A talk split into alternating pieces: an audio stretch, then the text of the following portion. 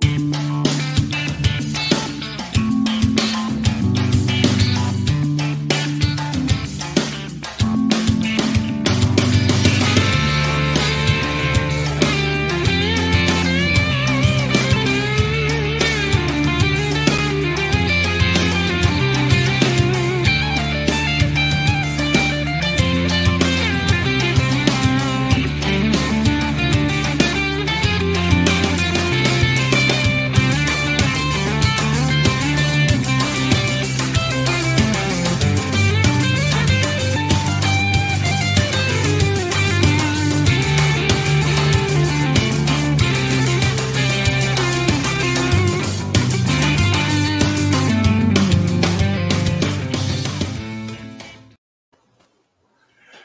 everybody, welcome to another episode of Creators Outlet. Our special guest today is Jason Lenox. Welcome to the show, Jason. Hey, Will, thanks for having me on. Hey, well, I uh, I got to take a, a look at uh, your books, and I would really love to see them in color sometime because I know all the books are black and white. Yeah, uh, I, to be totally honest, I think that was a, a budget consideration, and we just kind of stuck with it. I think one day, if we got the money, we would definitely color them and, and put them out that way. But uh, for now, they're kind of like the old 2000 ADs. They're just in black and white. Just black and white. Like, you know, I, I looked and I go, man, this reminds me of like the old Marvel magazines, like the yeah, like the Conan and Punisher and stuff like that. Yeah, where it was like black and white and they could get they were in magazine format so they could get away with more stuff. Yeah, you no, know, uh, there was no comic code authority on magazines. Yeah, no. Uh, to be honest, it was just one of those things that uh, it helped us hit our budget. Uh, you know, making the book, so we just kind of stuck with it. And I, I like black and white, so it's it's uh, it's cool. It'd be neat to see them in color, but uh, who knows? Maybe one day. yeah, I was thinking, you know, maybe you have project afterwards that down the road maybe you put it together like in a in a trade collection. Mm-hmm. and maybe do some maybe do some color and then when you know things build up and uh hopefully some some prices will get even uh a little cheaper going down going down the way. Sure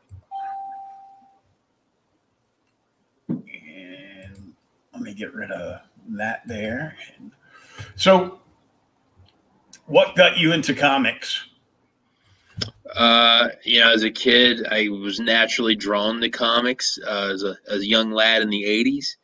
And uh, I dabbled around as a teenager just trying to make little folded together comics. And uh, I kind of dabbled at it that way. And, and about, uh, I think about 10 years ago, um, I got the itch to try to make uh, a little bit more professional books. And to this point, I've put out this is my 11th book, I think it is. Nope. Um, I just enjoy making them. Uh, I, I, I personally like doing it. Um, I've managed to collect a really cool group of collaborators to work with me making the books. And uh, Lords of the Cosmos has been a blast. This is the fourth issue. We're working on five and six in the background while we're wrapping up the Kickstarter on number four and uh, I just like it, man. I don't know. It's just like a fish being in water. I like comic books. I like reading them. I like making them. I just enjoy the. I, I like the the medium of comics. I I like them. Yeah, I know. You know, I'm a little older than you. Probably a lot older, but uh, yeah. you know, I I I I actually found some old indie comics from when guys couldn't afford to go to a printer because it was so expensive. Like back in the yeah. back in the early '80s, the prices were like outrageous. Yeah, so, well, and, and, and, here's the thing: I I think that the technology has gotten so much better and cheaper when it comes to printing. The physical printed copies of Lords of the Cosmos to me look like a professionally printed big publisher book off a shelf. Um, I use Ready Printing in Arizona and uh, I can't say enough good stuff about the actual work that they do to make the book. I mean, from the crisp cuts to the clean folds to to just having the book line up the quality of the paper that it just looks and feels like a, you know a real comic. But you're right. You're talking about indie books from like the 80s and stuff. It was rough, pulpy paper, black and white.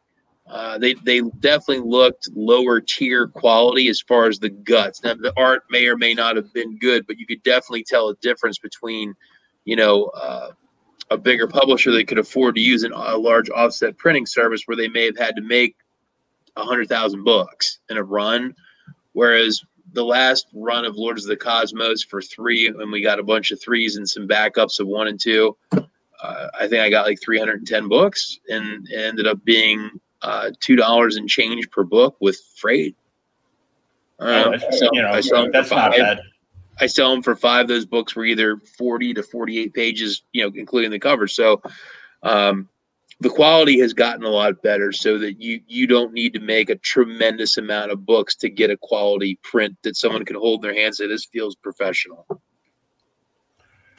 Yeah, I remember uh, I remember guys that would, you know, just wanted to, you know, try to get their name out there and, you mm-hmm. know, hope to hope to network with other people and they would just go to they'd go to like the local print shop and they just black and white copy them uh, fold them and you know cut them and staple them staple them together i i actually just found like three of those because i just got everything all my belongings out of storage so i got all my all my comics back all my mm-hmm. collectibles back you know memorabilia and uh you know stuff from my my mother and grandparents that that have been in storage. So and mm-hmm. stuff, of course, box upon box upon box of my daughter's stuff, which she told me, "Don't touch it. Just put it in my room." Okay. Teenagers. Oh my. Can't live with them. Thanks to DNA evidence, you can't kill them.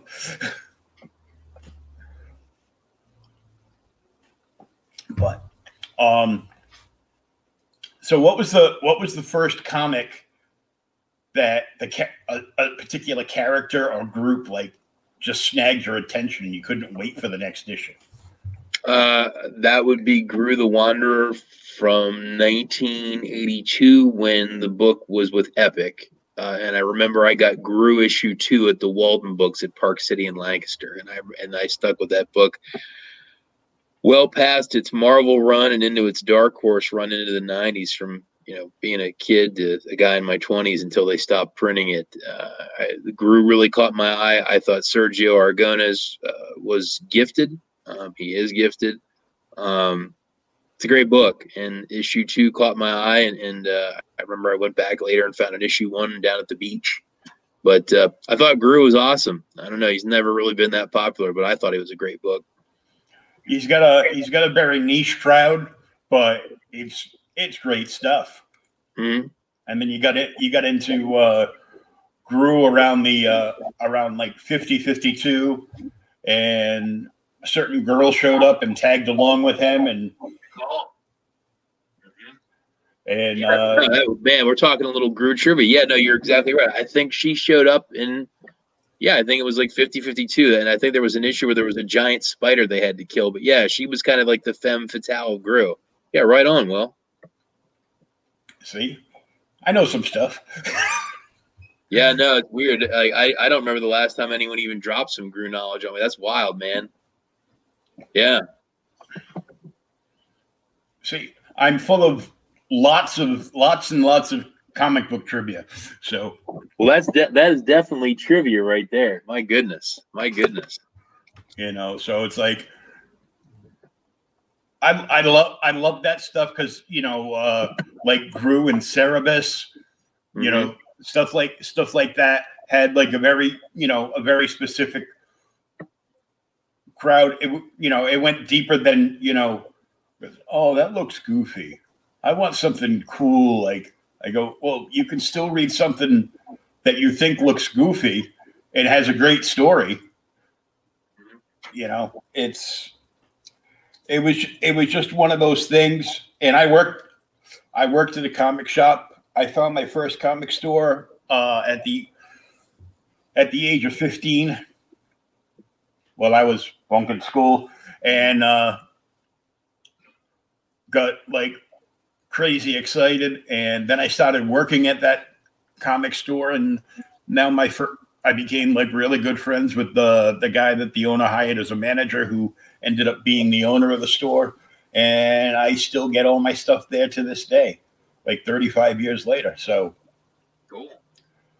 So I I, I was known to re- to read an issue or two of Cerebus and Groo while I was while I was watching the counter in between customers because that you know that's that's kind that was kind of like the the perk of being able to work at the comic shop. Because like it was oh you can flip through and actually you know if there's you know if you finished all your work you could maybe you know read an issue towards the end of the day before you locked up you know? What, can we plug that store? What store is what store do you have this lifetime uh uh that's uh wild time comics in uh south attleboro massachusetts okay about 40 minutes south of Boston. Okay.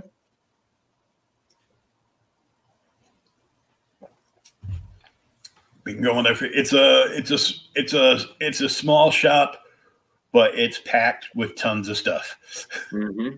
It's got two back rooms full of storage and uh, um, probably about close to a hundred thousand back issues. Yeah, every great comic store is like a big crazy closet with a million weird things in it that you just love to go through. That's part of the charm. That old kind of mildewy book smell in it. So that's that's the the smell and the flavor and everything else. It's great stuff. Oh, there's there's nothing like uh, you know, grabbing like an old bronze issue comic book, open it up, and you can just smell that 70s ink on the pages. Mm-hmm. You know, it was just, you know, it was just great stuff. So you've been at this a while, and uh, anybody watching, uh, the Kickstarter link is right in the chat, and all of Jason's info is located in the show notes, either up above or down below, depending on whether you're watching us on Facebook or YouTube. And right now we got somebody watching on each. So let me bring the the Kickstarter up. All right, look at that. and you guys are now funded, but you got 18 days to go, and uh, you get some uh, some cool stretch goals going on for everybody as well. Yeah, so the stretch goals are in the updates. Um, so at six thousand dollars, we're going to get everyone uh, that did a physical uh, a physical backing. Uh, we're going to get them uh, a sticker. Oh, that's and, me. Hey, there you go. Right? No, it's it's like I think one or two updates down. Yeah, that put you in there. The, all the yeah. backers got that, so they could join us. But uh, so uh, everyone that gets a physical reward, if we get to six thousand dollars, we'll get uh, a sticker, and uh, then if uh, then everyone will also get uh, some uh, laptop, uh, desktop, uh, and cell phone wallpapers. Oh, cool! So they're a little digital, a digital, a little digital reward that everyone can get because some people just get a PDF or a pack of PDFs, and uh, yeah,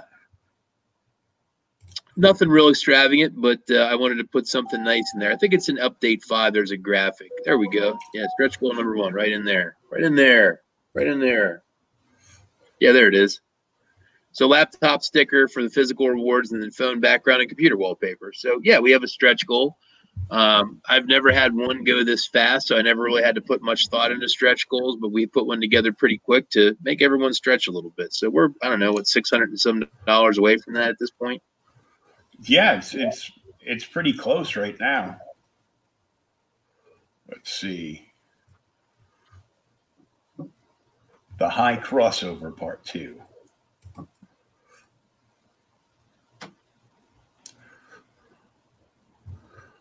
Yeah, the book's done well. I mean, we've we've been on the Kicktraq top uh, twenty fairly high. I think we were as high as two or three at one point. There's three. Number three, uh, right there. Yeah, that's that's pretty awesome. Yeah, no, I mean the backers really showed up. Um, well, I'll be honest with you. I think Kickstarter up their game. They really helped by adding a pre-launch link, so you could share uh, a pre-launch link to get people uh, engaged. Oh yeah, you you got to get that you got to get that that pre-launch push like and then you know it's like just click on it and as soon as it goes live you'll know. Well, this was the first time I had one doing 11 of these, and I think I had 83 people sign up for that link. And the first 24 hours were crazy, and I think I think that change helped a lot because you could really, uh, really put in some work before the book launched and have that great day one. And I think the book got funded on like day five, and it takes all the pressure off. You can just have fun with it, you know. Yeah. Well, one one once you hit once you hit goal you can just be like, you know, breathe a sigh of relief. You know, it's like, oh. yeah. So I'm excited. I think it's great. We can just have fun with it now. I'm just trying to get out and just, uh, you know, do as many podcasts and interviews as I can and just talk about it and just try to find new fans and introduce it to new people. We put a ton of work into this book. It's a, it's a solid, awesome read. Uh, it's a 40 page book. Um, there's four stories in it. It's basically an anthology based on the Lords of the Cosmos uh, universe. Um, and it's fun. It's already starting to do callbacks to earlier issues. Um, it's a hell of a fun book, man. If you like 1980s toys, cartoons, comic books, uh, it is very master universe. Flash Gordon, uh, Thundarr the Barbarian, kind of like. Oh sci-fi. my god! I just saw that that uh, Warner Brothers Archives just uh, just posted the other day that they've they've released the entire uh, Thundarr series on Blu-ray. Wow, no, Thundarr is awesome, man. This is it was just a like, really cool cartoon. You know, it was it was like between it was somewhere between Conan and Star Wars.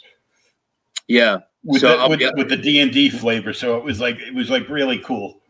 So it's funny. We talked about exactly that when we created Lords of the Cosmos. We said that we felt that that genre was called sci-fi barbarians. So we want we wanted to make Lords of the Cosmos in that genre, just like a western or science fiction. Mm-hmm. We said it's you know He-Man, Thundarr, uh, Thundercats. They're all kind of in that science fiction barbarian. So that's what Lords of the Cosmos is. It's talking cats, it's robots, it's cyborgs, it's magic. Uh, it's guns, it's swords, it's all just jammed together, and uh, it's a big free for all with as much cool stuff. We had a we had a, a, plant living in a machine body in issue three as one of the featured characters. It was like a flower living in like a multi-legged mech suit. Um, you know, this issue has a cyborg that's a human that's merged with an acid tank that has to eat people to live. Um, there's a turtle that's a battleship that's in this issue. So there's just all kinds of just wonky 80s kind of stuff. And it's what we like. So um, we just try to put it all out there for people that people that like that stuff. We're we're making stuff for you. So if these things, you know, like I'll throw one at you, Will. Um, I had I had a, a fan say this to me. They said that this book reminded him of the excitement he got when he would get a Sears catalog as a kid and zip to the back to where the action figures were in a toy section for a few pages. And they had the little photographs all laid out nice with the action figures. Oh yeah, yeah. Yeah. The uh, the Me the Mego figures would be there. And mm-hmm. then like, you know, the the Kenner, you know, later on when Star Wars hit and Kenner got the license and Mego mm-hmm. went out of business, uh you had like all that stuff there, and there were like multiple companies doing it after Kenner with you know, various yeah. licenses and stuff. Oh yeah, so, was, Remco did a lot of that stuff too.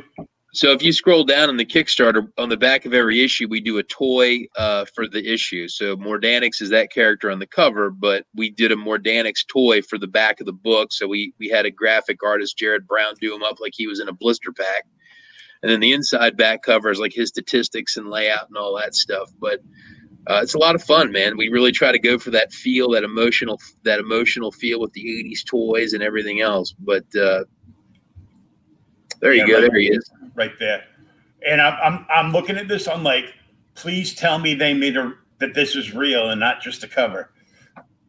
Well, it's real. That Mordanix sculpt we did for a fan, and uh, oh hey, buddy, and uh, it's about uh, 15 inches tall. So, yeah, that's awesome. You know, it it looks like it was, you know, he's attached to the big green ball and he walks around with Tinker toys. Yeah. Yeah. So, you know, if you bought it as a toy set, you'd be pulling it out and that, you know, that would be the feel for it. Um, if you scroll up, we made a Saturday morning cartoon advertisement uh, as if the Lords of the Cosmos were on Saturday mornings in the 80s. We made a whole TV lineup. So we just really tried to hit on all those feelings that Lords of the Cosmos, we wanted to make it feel like it was a property that popped right out of like 1983 or 4. And then when you get the book, you can have all those feelings of it's a cartoon, it's a toy, it's a kick ass story. And uh, just to have that fun with it, man.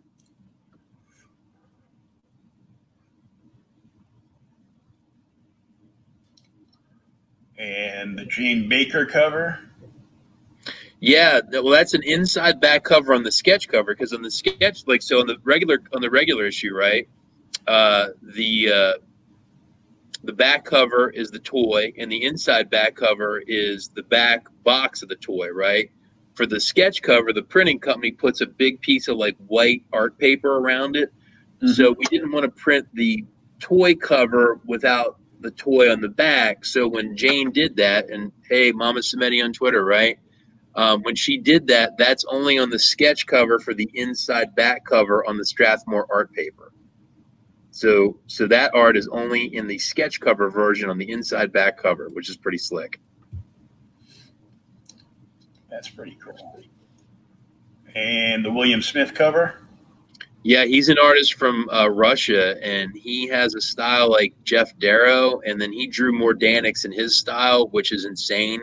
There's an entire crowd of people, and he mecked him out and put a ridiculous amount of detail in there. You can see the little, uh, you can see the, I'm pointing the wrong way. You can see the, you can see the, uh, uh, ah, my finger. You can see like there's skulls and stuff going through the pipes and everything.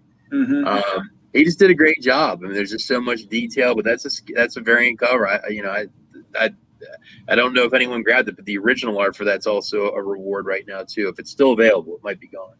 Oh, cool. Now this looks like a '70s cover.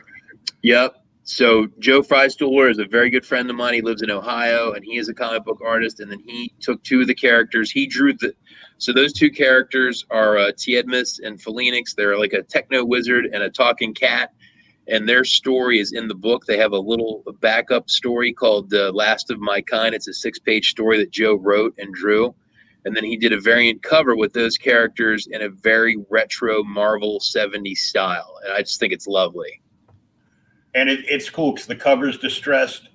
Uh, there's spine ticks actually printed on the cover. Mm-hmm. Yep even a, even a even like a crease at like the top corner, and you know a, little, a little bit of marble chipping, but it's all it's all just printed on the cover. That's awesome. Yeah, even get, even get box art. Yeah, yeah, yeah. Joe redesigned our UGLI Studios logo that he and I have used for years to put our books under an imprint. So we kind of did that more of the DC style where it's like a circle. Mm-hmm. Um, he killed it, man. He just really did a bang up job. The little comics code thing, uh, the the colors the, the colors aren't too bright. They're very you know limited printing from the 70s kind of colors. Um, but that was really fun to see him do that. It really uh, it just shows a love of comic books and really his his love for Lords of the Cosmos. He just really did it up great. Yeah, that that that's a pretty rad cover. I got to tell you. That that's like my second favorite cover that I that's that I've seen. So this next one, uh, Matt Triano is an artist that I met, I think in like 2013 in Reading, Pennsylvania, and I reached out to him and we had a really cool talk about the book and some moments in the book, and uh, he did this cover that is a moment that is touched upon in issue four uh, where one of the old great heroes runs into the main villain of the book uh, and has a very negative outcome. But uh, Matt drew kind of the moment for uh, goes wrong for him. Cool. It's a little bloody. Yeah. This right yeah. here is my favorite cover. So, an artist from England named Alex J does concept art, uh, and I've been a fan of Alex J as long as I've seen uh, their work. And I, I, reached out and said, I really would like you to do some art for the book. So, Hunger is a story in the book. It's 13 pages where the heroes have a amphibious assault on the bad guys in the book, the disciples of Umex, and the good guys have a turtle battleship. They have their main leader is like a Greek god, and they have robots, werewolves. They have uh, there's a guy that's on a floating board, uh, looks kind of like uh, Halo Master Chief, a little bit, right? His armored suit. That's a backer character, the fellow that backed uh, Mark Krisher backed issue three, and he's a skateboarder in real life, and he wanted to have a character that was a skateboarder in the book. Mm-hmm. Uh, so this is the Lords of the Cosmos storming uh, this this enemy held beach and they're using gigantic cybernetic uh, crocodiles as like troop transports. There's robots uh, bats and everything. And to me that image really sums up lords of the cosmos. It's sort of familiar right? If you've seen something like saving private ryan. But then when you start looking at it closer it just is like you know it's, it's just far out man. Um, i'm glad you liked it so much will because i love that picture. To me that really just sums up what this comic's all about. Um, it's just a beautiful piece of concept art. There's so much in it. It tells a story, and it really says if you if you look at that and that turns you on, then you would love this book because that that picture is what this book's all about. Yeah, crocodiles, werewolves, gladiators, Max, science, Max science fiction guys, but spiders. Oh, I hate spiders. Right, uh, a lot of stuff, man. The turtle battleship is a li- is a big living combat ship. You know. Yeah, that's just that's just crazy. All the different, yeah. you know, all these different things, and man, that cover, that cover, this cover is totally rad, man. Thank you. No, and, it's, Alex J is a is a is a super talent.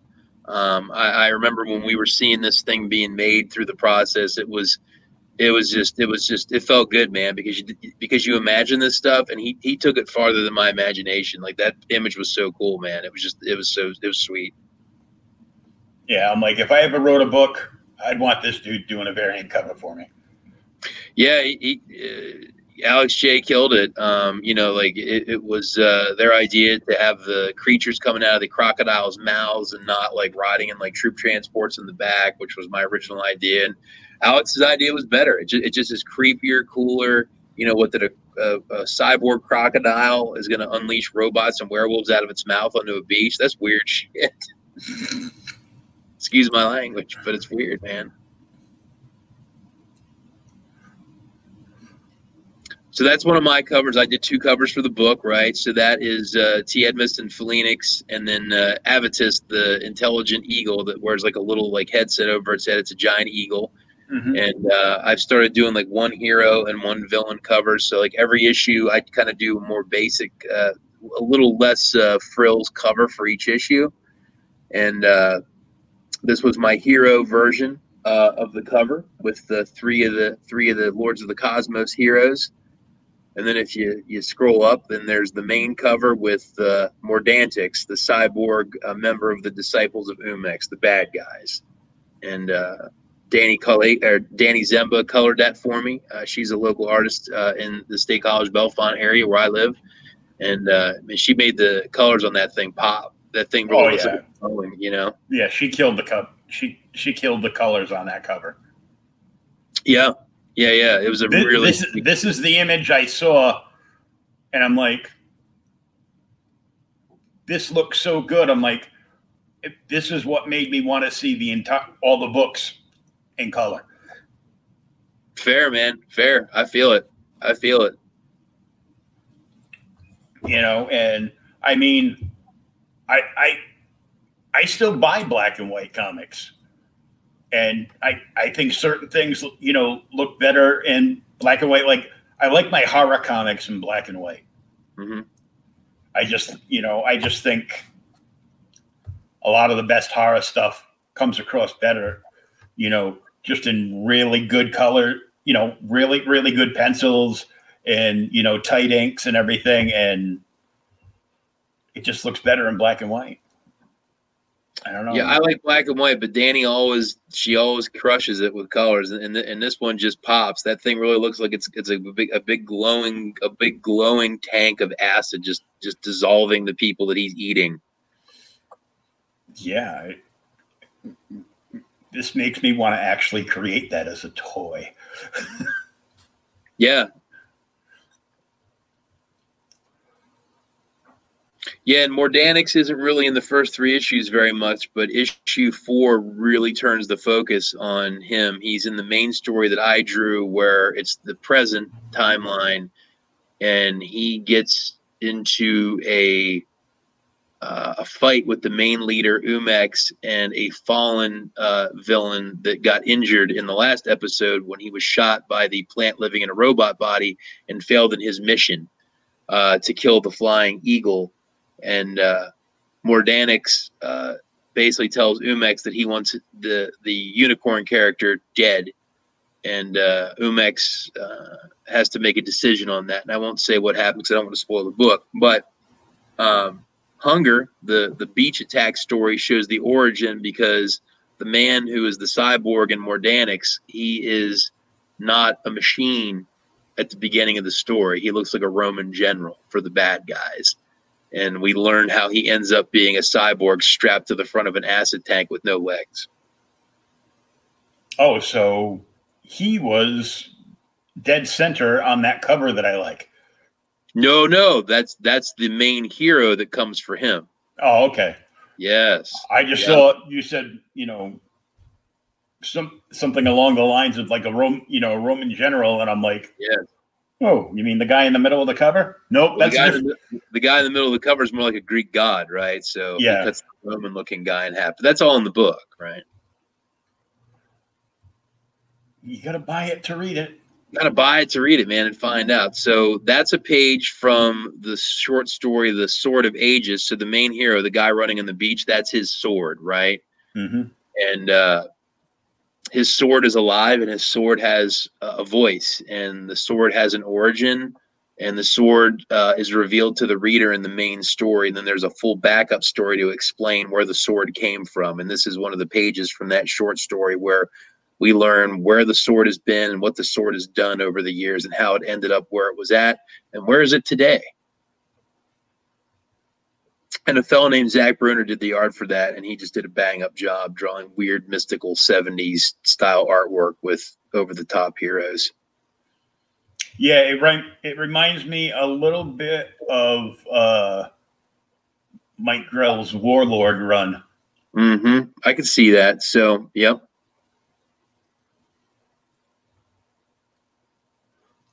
So there's the la- a page from Last of My Kind with uh, Tiedmus and Phoenix, and uh, Joe Freistler, the the fellow did the retro cover, did that, and uh, basically it's it's called Last of My Kind, and it's about uh, the last of the techno wizards and the last of the uh, the intelligent talking cats from the the cat kingdom, and uh, they save each other's lives after Umex starts destroying the last techno temple. Cool. Just to just to see the the big cat like dragging somebody to safety is just you know. Yeah it's, it's it's it's a righteous little story and that page is killer. I mean it's such a good page.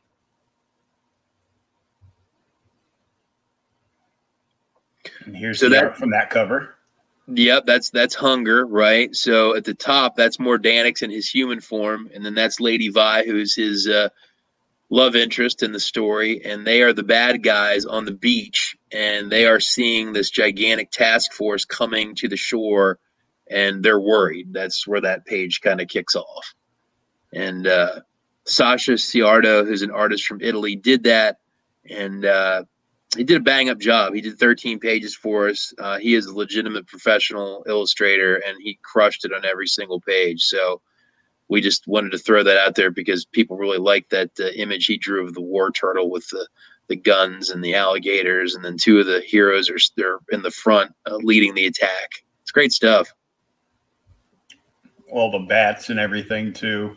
Right. It's like you know it it's just crazy, but it like works so well. I think if you look at why Masters of the Universe worked, at least for me, and I think for a lot of people that were a certain age that read it was it really didn't make any sense, right? Mm-hmm. But nothing in that book made any sense. But because nothing made any sense, it all made sense.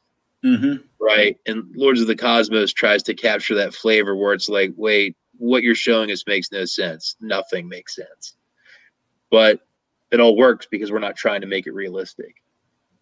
You know, um, it's it's just really out there science fiction fantasy. So that's one of the pages I drew. Um, so the storyline with the main story is that the villains are marching across the planet and there is a capital city of the world called Gemspire that is run by a king and a queen, and they have their little army. And Umex and his army have marched to the gates of Gemspire. They have tanks, they have giant cyborgs, they have their disciples' army of military religious fanatics, and they have come to the end of the road and they keep wondering where are those lords of the cosmos at? And you see the king uh, king ural is is in front of a camera begging for help and uh, one of the characters is a technologically proficient dwarf and he has drones that are flying all around the villains and he's controlling them with that cyborg uh, organic control center with an antenna and he is jamming all communications so no uh, cry for help can go to the lords of the cosmos who have been in hiding for the last 10 years. Wow. That's some clean line work, too. Well, I'm very lucky. I have a really talented inker from Spain, uh, Dario uh, Fastmarin, and he makes my clean pencils look even cleaner with some really sharp inks. He's a super talent, and I'm lucky to have him ink my lines. And uh, yeah, so the main story is a lot of setup for a big payoff in issue five. So it's just it's things keep looking worse and worse for the good people of planet Aiden.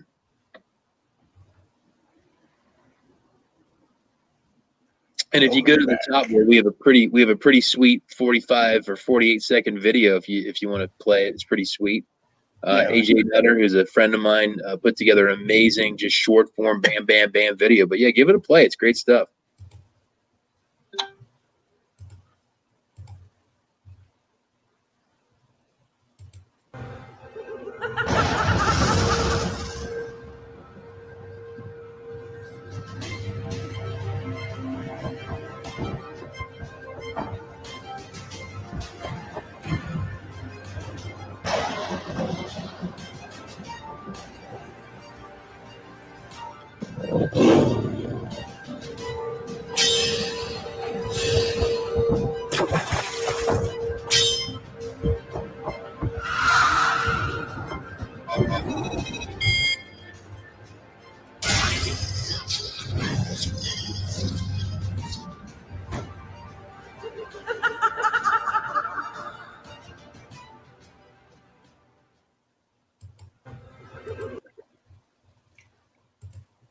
46 seconds in and out.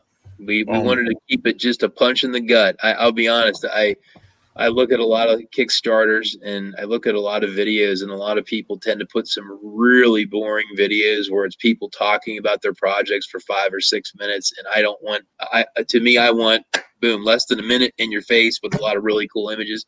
Get it in, get it out, done.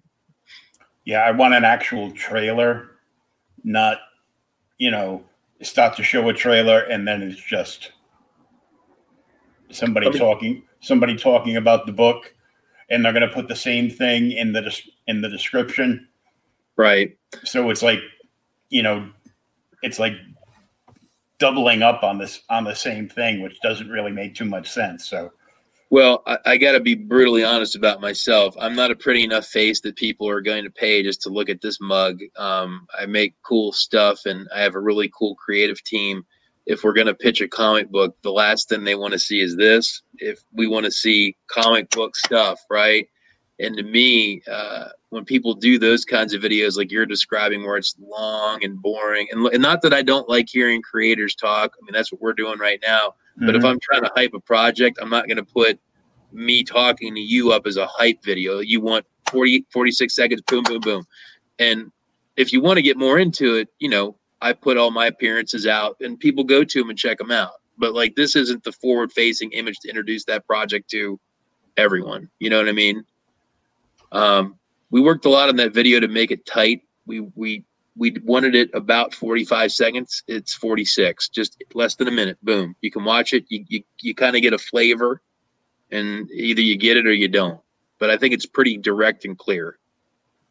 Yeah the, on, the only thing that i have to say to uh, some people that even make like you know better better videos but then they like they like putting text up and then they go on like a million podcasts and people that are list just listening to the podcast like on download they're just you know they're just hearing like the the music and they don't know they don't have any context for what's going you know for what's going on. They know you're watching a trailer but they can't tell what it is. Well they got me there. If they're just listening all they'll hear is music and a woman laughing at the end. So you got me there. But that's that's just something that I kind of like tell everybody. Well, there's a lot of things where people will they'll just have like they'll do like the Star Wars like you know slow slow crawl scroll mm-hmm. you know of you know a, a description and you know and then like the big hype words will come up and and then they you know they're like well, I couldn't afford to pay somebody to do a to do the voiceover for it. I'm like, well, next time just call me. I'll just do it. I don't care. I'm not doing anything else. What, what's it going to take? Like, you know, 20 minutes out of my day to, you know, rec- record, record the audio for it so you can take that track and just mix it into the video. It doesn't take me any time. Good point. I mean, I was I was a nightclub DJ for like 35 years, so mm-hmm. this this is what I did: played music, made money, and uh, and talked to people. But uh, now I do two out of now I do one of those things, and uh, you know I don't get paid, but if I was at a comic con, this is all I would be doing: hanging out at Artist Alley, talking to all the different creators, finding out, you know, what they get going on and and asking, you know, asking questions because it's all stuff that interests me. Mm-hmm. And and hopefully uh interests our listeners too. Uh I guess it does because I had I had about a I had a I was a little slow with with episodes last month, but I had uh I had like close to 100 downloads. It's good you know, and you know, probably average averaging out like after weeks, a lot of people like watch it on the backside of you know the the reruns on you know either YouTube or Facebook, and you know I usually average out like 150 to 300 views like for just about every episode. So, mm-hmm. you know, so I do I do my little part, and uh, it just takes a while to uh, grow an audience, but we're I am about twelve episodes away from hitting uh, hundred episodes. So that's a big milestone. It's uh, yeah. you know, it, it's I think it's easy to do things once or twice. Where it really starts to get complicated is is, is the longevity. Mm-hmm. Then can you do 200? Do you get to 500 to a thousand? Because there's a lot of reasons to quit. So I think you know to keep going shows that you have a dedication and, and, a love for doing your craft. In this case, you're doing you know you're doing broadcasting, you're doing podcasting. It's it's cool. Well, I think so, but who knows, right? Well, ultimately, it's why I make comics is because I like them. Um, mm-hmm. I'm always touched if other people dig it and they want to support it, but uh, I do it because I really enjoy it. Uh, if I get some kind of notoriety or popularity out of it, that's cool. But to me, that's that's a, a side effect of doing something you like. It's not the reason you do it. And I think if you do it for the right reasons because you care about it, I think all the other cool stuff just kind of comes along uh, and if it doesn't, you know what? If you really like doing it, who cares? You know what I mean? Because the reward is doing the activity, not, well, I'm doing this because I want to be popular. Well, probably not the right reason to be doing it. Yeah, most definitely. So, is this arc uh, six issues or or just the five?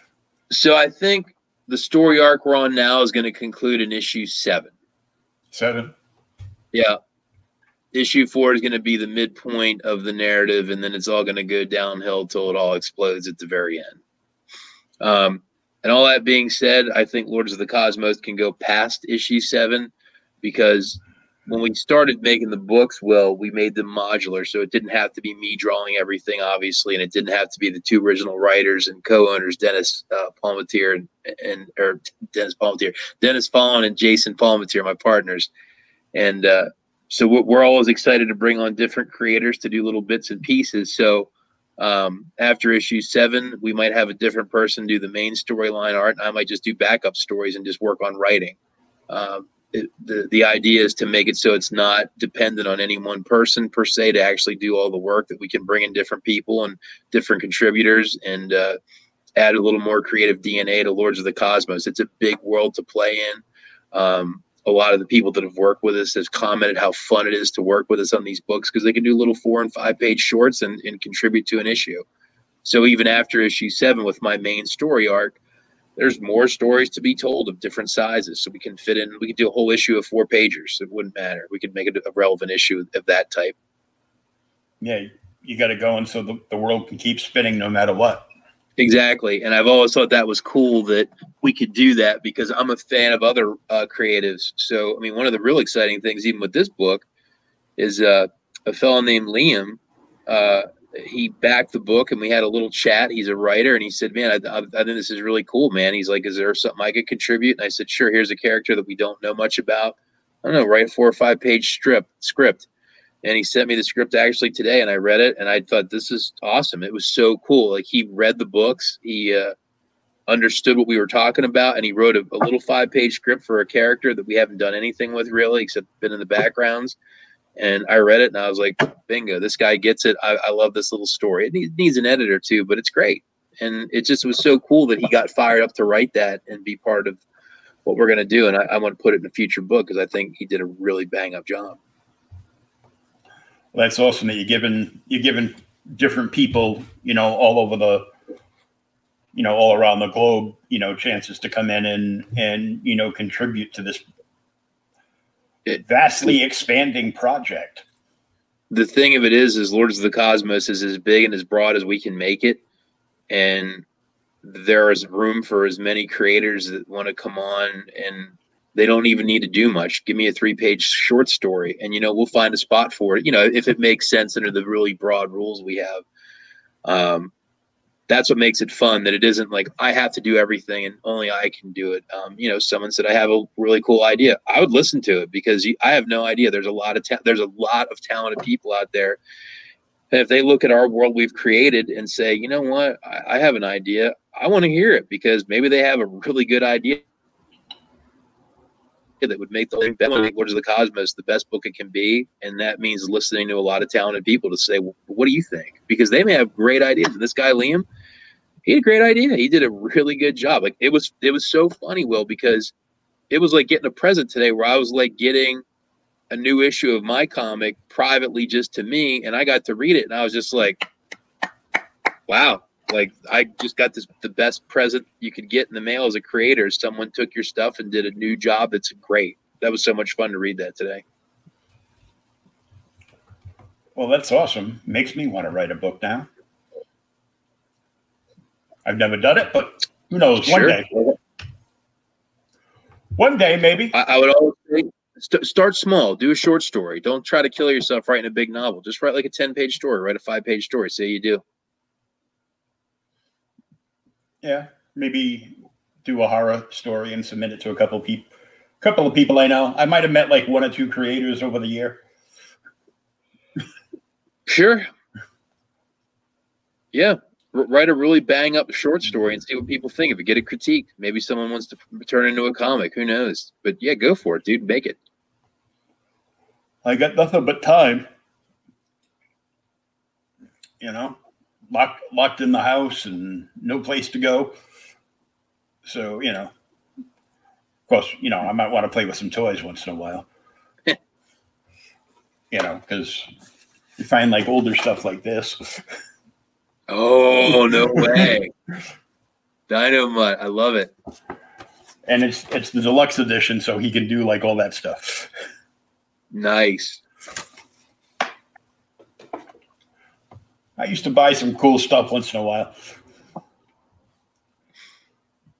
but I've got I've got like all all the so many comics. Can't see him because it's dark in here, but I got about I got about 200 short boxes behind me. So, oh, but so besides your own book, of course, which which you would recommend, have you read anything recently on the indie side that you would recommend to somebody else?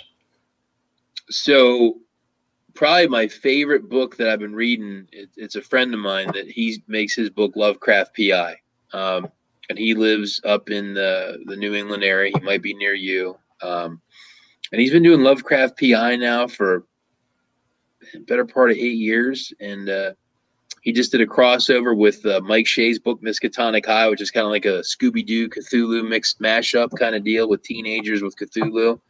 And uh, I like Miskatonic High and I like Lovecraft PI because they're kind of like fresh, more modern, fun takes on like you know old school H.P. Lovecraft Cthulhu stuff.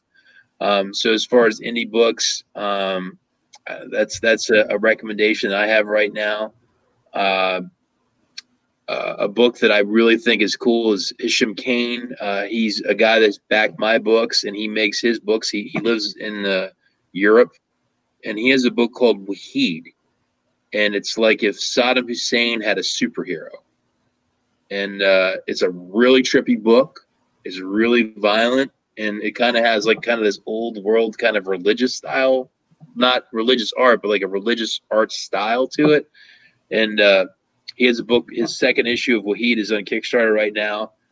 It's solid, man. Um, I enjoyed the first issue. He shared that book with me uh, like a year ago, and uh, I like that. It's it's a good book. Um, he's a good friend. He's always supported me, and, and I support him, and, and I like his books. And uh, just off the top of my head, those are two that come to mind that uh, they're just solid books. I mean, there's so to be honest, there's so many good independent books out right now. Oh uh, yeah. Uh, there's so many, and I think Kickstarter has helped open up that world, and Indiegogo too, uh, to to allow uh, people to have uh, voices that maybe just because of technology and finance couldn't in the past. So uh, I know I'm benefiting from that. But yeah, so independent books I would recommend right now. Wahid issue two is on Kickstarter. Lovecraft PI and uh, Miskatonic High are not on Kickstarter right now. but They were earlier. Excuse me, they were earlier this year, but they're Mike Shea and, and DW Khan are really solid guys too. Very cool. I always like I always like to ask somebody toward towards the end end of the session, you know, besides your own book, what you know, throw out a couple, you know, shout outs to like other creators and and you know recommendations for stuff that you know you might have read that you liked and i just think yeah. it's I, I think it's i think it's interesting because it then it opens up and it gets you know it get gets more names in my head and then i'm like i'm searching kickstarter for for things. And i know there's there's like you know millions of people a day that like search kickstarter for you know comic books and everything else under the sun. Mm-hmm you know? Yeah no and, and, here's the thing there's so many cool things floating around out there that you never know if the the thing that it would be something you would fall in love with. Is something obscure that without someone tipping you off that it exists maybe it just scoots past you and you never know it's there you know? Oh yeah. Plus uh hbo max has that lovecraft country. Yeah. So you know it's like if you like lovecraft country check out lovecraft pi yeah, no, check out Miskatonic High. I mean, they're good books. I mean, those guys put a lot of time and money and effort into both those books. And then earlier this year, they did a crossover where uh, the Lovecraft PI character crosses over to the Miskatonic High kids, and they go time traveling to like 1932 Washington D.C. and they're fighting uh, the Black Goat of a Thousand Young, and it's just zany, zany hijinks, man. It's good stuff. But that just wrapped. I think they raised like twenty thousand dollars for that book. So they did a great job. Oh well, yeah, that's that's no uh, you know that's no two piece of KFC for sure. No, no, they're good guys. And uh, Wahid is doing really good too. He's on Kickstarter right now. He's doing really good. And uh, another book, uh, I'll I'll shout out two more names. Um, so, uh, and I share this on my Kickstarter because um, I backed it. Is uh, Nine Tails, uh, Tales of the Red Sphinx is a book that uh, a creator out of Sweden uh, created. And, and forgive me, I, I can't remember his name off the top of my head, but uh, he was kind enough to give my backers the download. So if you go to my updates and you can download it. Um, but it's in there. Uh, it, it's a kind of a, uh, it's, it's kind of a superhero vigilante, kind of a cat type person really solid art, all European creative team, short stories for this book, uh, Red Sphinx.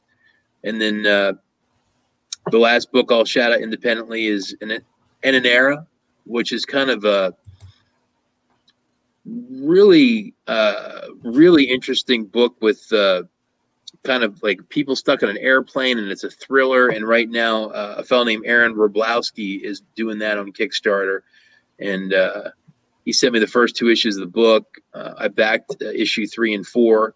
Um, yeah, it's it's cool. So an N N era E N E R E N E N R A and then Red Sphinx uh, Nine Tails, and you know it's weird when you do a Kickstarter.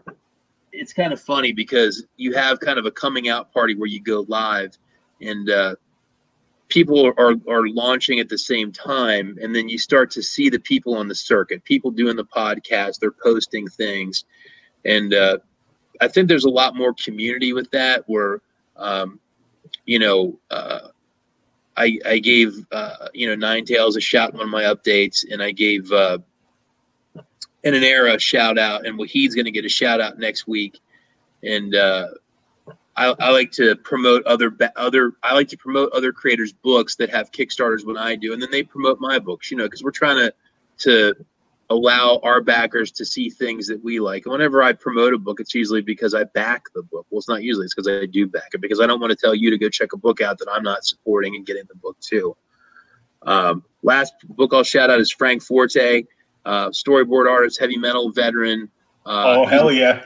He was yeah. he, he, was on just the other day. I'm good friends with Frank.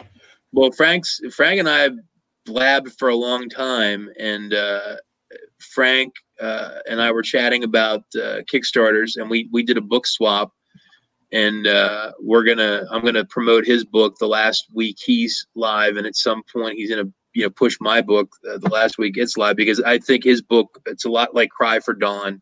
Uh, I like that and uh, I support Frank, and I'm going to, you know, recommend and back his book to to my backers uh, to tell them to go check out Frank's book. And and uh, I guess it's a spoiler. I I did ask Frank. I was like, maybe you'll do a cover for Lords of the Cosmos issue five, and he thought that was a pretty sweet idea.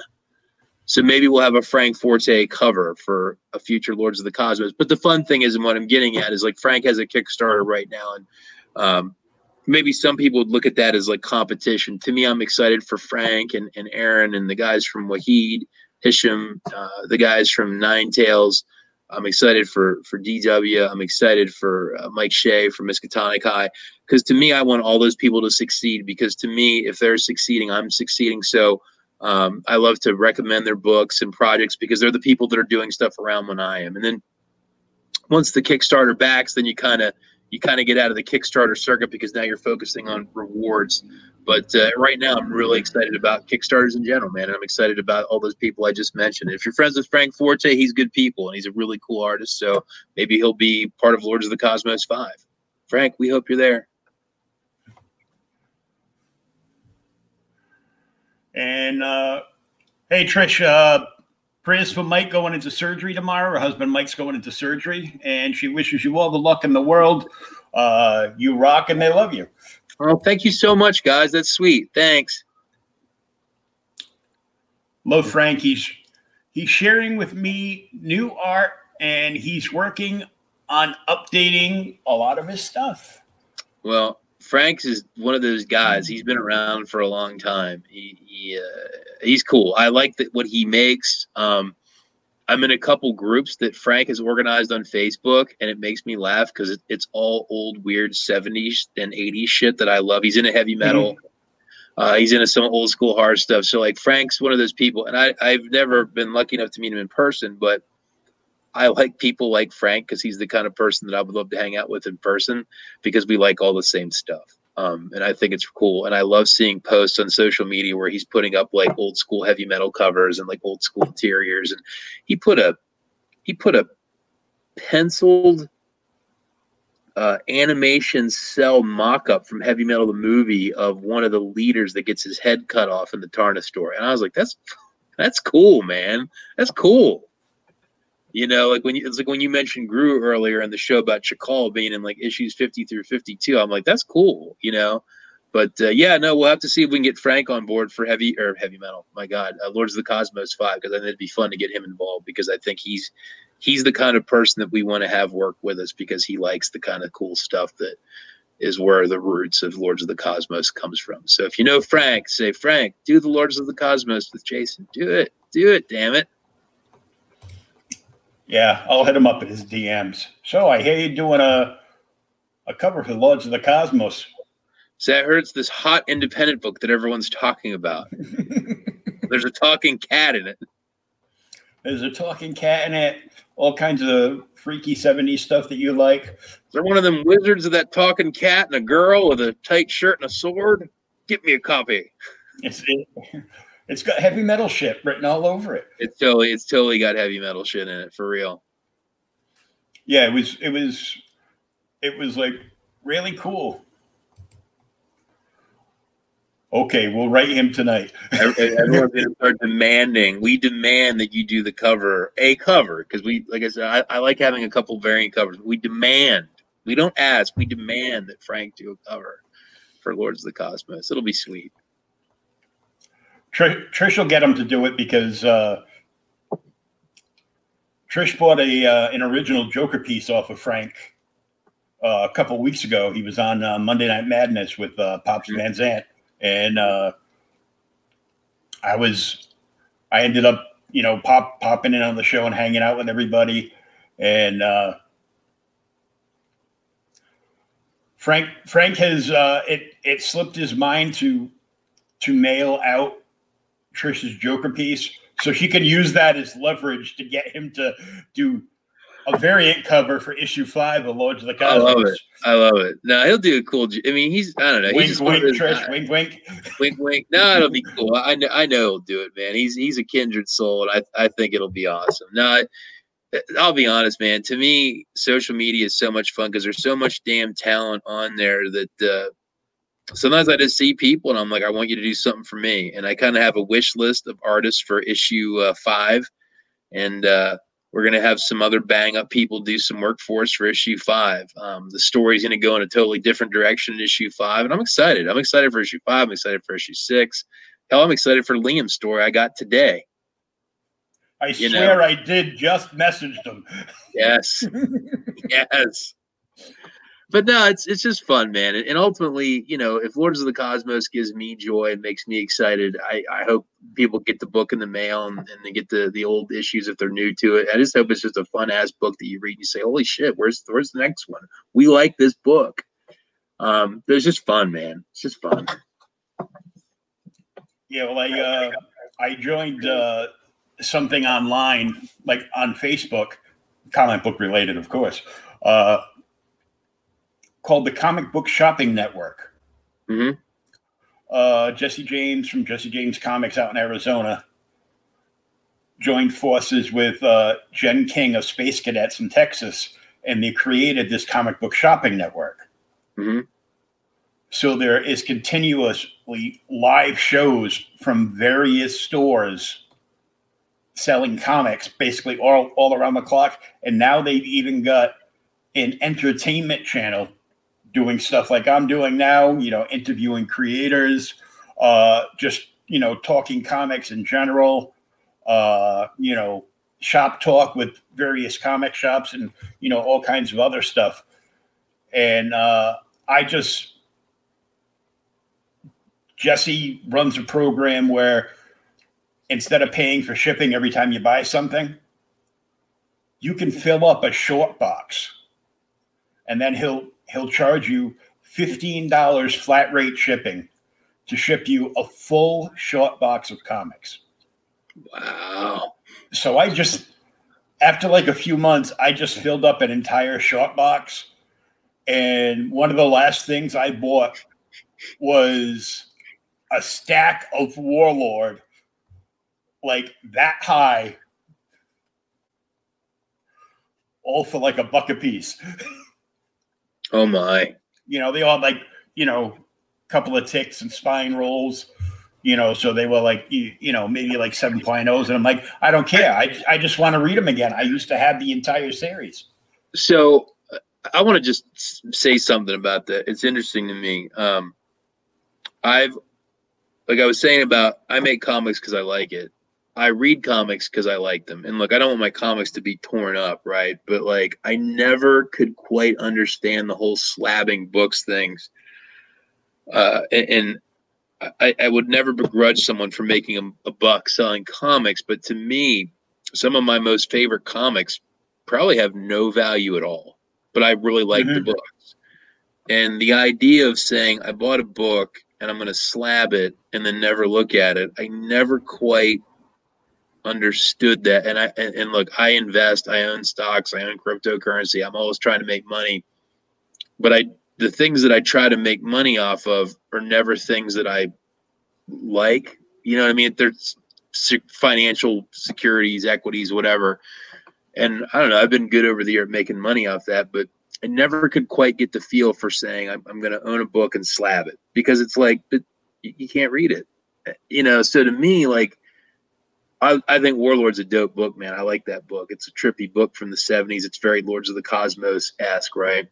And to me, who cares if it's got a nick in the cover? You're buying it to enjoy, read and enjoy, you know? Mm-hmm. So I never quite, and that's just me. And, I, and like, I'm not saying, well, it's stupid or it's wrong, or if you do, if, it, if it's what you want to do, do it.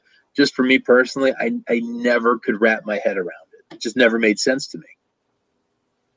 I've got, uh, I've got four slabs.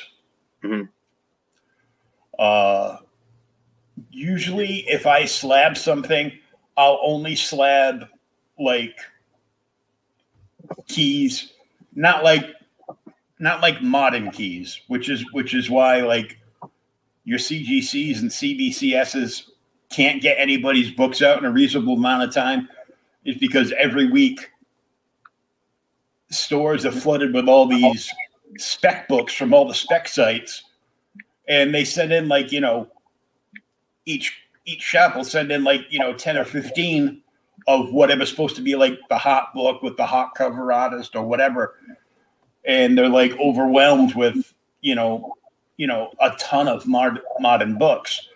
Um so i mean i bought one that it was already slabbed i bought it at an auction for like 35 bucks because it'll cost you like 40 bucks to get a book slabbed anyhow uh i bought in all star an all star Squadron number one, uh, because well, one because I like the book, and two because it was signed by Jerry Ordway. It would cost, and I bought it like that because it would cost me more to go into a go into a convention and then you know pay Jerry to sign a book. It would cost, you know, he's going to charge at least twenty five dollars, if not more, and I've noticed artist signatures, you know, creative signatures are going up and up and up. And I'm like, there's got to be a limit to this because, you know, people are just going to be like, you know, I'm almost at the point where I don't want anything signed anymore. I'd like signed stuff, but I don't like signed stuff enough to, you know, to give somebody $50 to sign to sign a book. And I know most of that is comes back to the fact that a good portion of the people are just having people sign books so they yeah. can a hotel room and eBay them. You know, it's weird. Um, in 1997, I was at the Harrisburg International Airport. I was coming back from Las Vegas. I was in Las Vegas for a, a spring break trip in college. And I was at the Harrisburg International Airport getting my luggage. And uh, I was just waiting with a crowd of people and there was a, a uh, Asian uh, looking fellow that was near us, and I kept staring at him because I thought I recognized this man. I, I, kept staring and staring and staring. And I went over and I tapped him on the shoulder, and no one was talking to him. And I said, "Excuse me, sir. I, I hate to bother you, but are you George Takei from from Star Trek?" And he looked at me and he said, Yes. Ooh, And I said, my. Wow, I'm a big I'm a big fan of Star Trek. I really like Sulu. I'm like, wow, could I get your autograph? He's uh, what is your name? And I said, Jason. Jason, do you have a piece of paper and a pen? And I did. And I gave him a piece of legal paper and a pen. In this amazingly beautiful handwriting, he wrote me a note that said, uh, "Dear Jason, live long and prosper, George Takei." And he just gave it to me, and he said, "Thank you. It's nice to meet you." And we each got our luggage, and nobody talked to him. And we we went about our way. And the reason I share that story is I would never sell that autograph. I think it's really cool. I have it in a drawer. And uh, to me, it was cool because it was just this innocent, authentic, one of a kind experience. I didn't pay for it. You know, he just was, I didn't bother the man. I, I, mean, I, I did, I guess I didn't bother him, but you know, I was like, just, hey, is, it, is that you? You know what I mean? And uh, yes. And, uh, you know, now I think as those experiences have become more monetized, I don't think you could do that anymore. And like, you know, and, and I don't begrudge people like George Takei because I'm sure now if you went to see him at a convention, I don't know what would it cost, like five or six hundred dollars to have him write you a note, uh, something of that nature.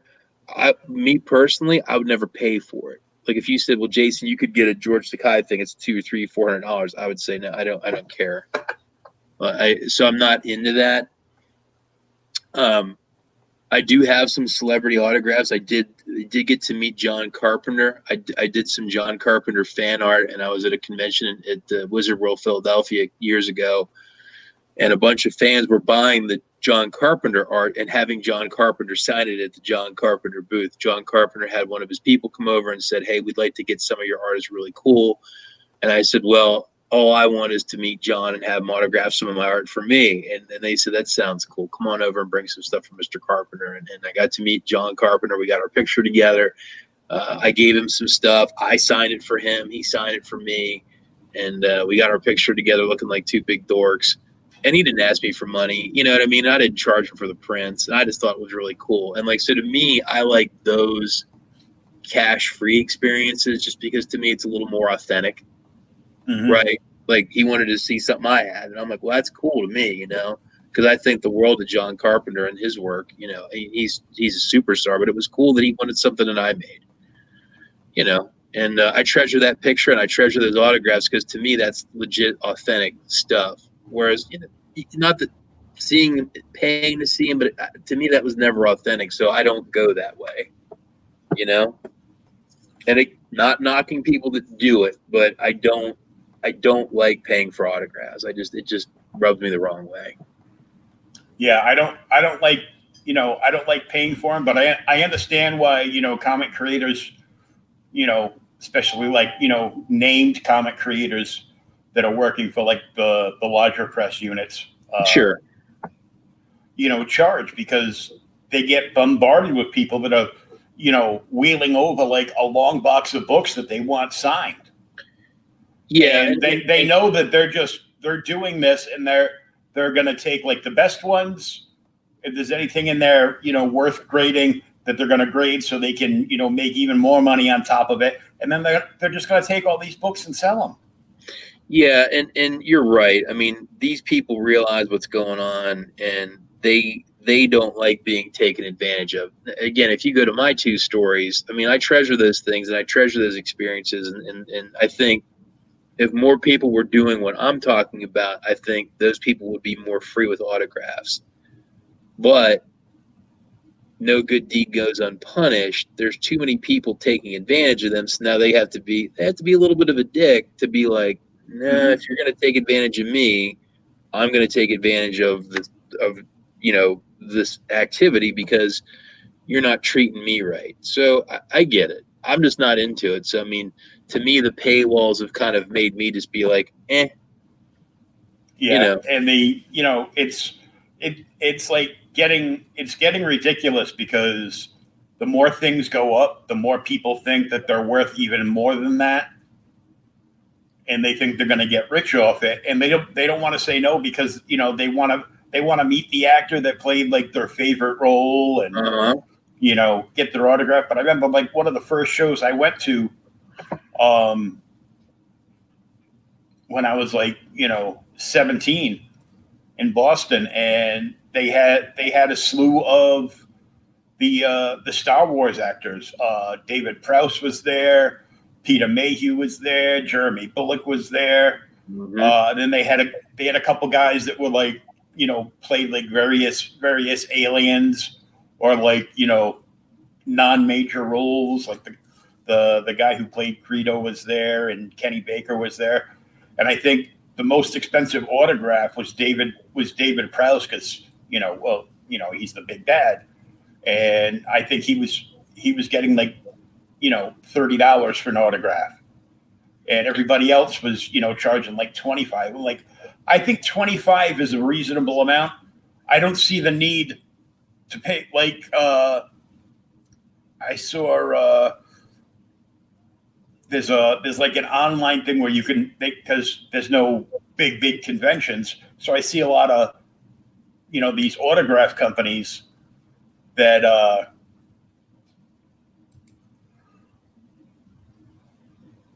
just sent you what Frank is working on right now. Can we see it? Who'd you send it to, Trish? Jason or me?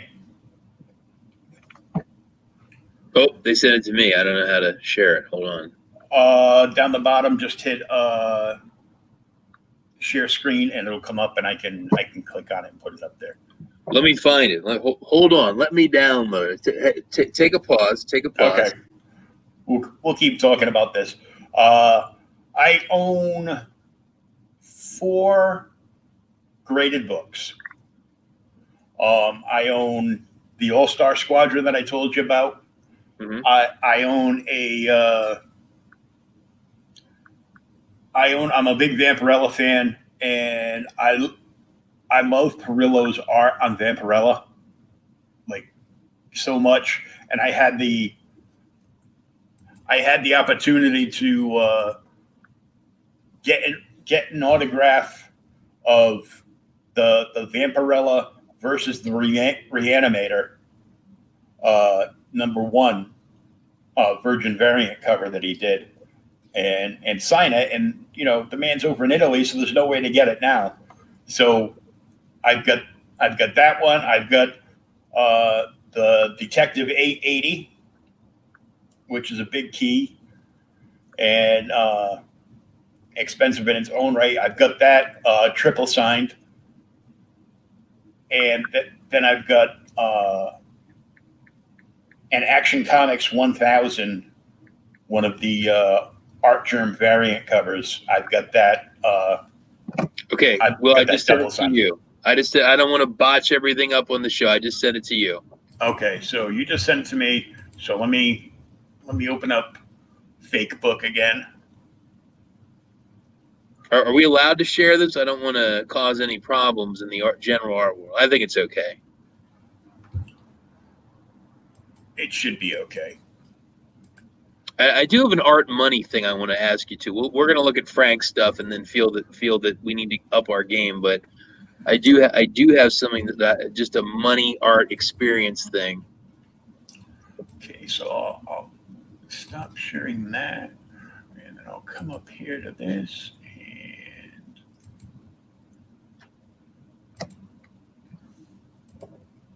there you go. Frank Forte. Frank Forte. That's really cool. Trish, is that the piece you got done? Oh, it's cool. Glad he is. We put it up. Too late. Whoops. Glad it was okay. Trish, is that the sketch that uh, you and Jason picked?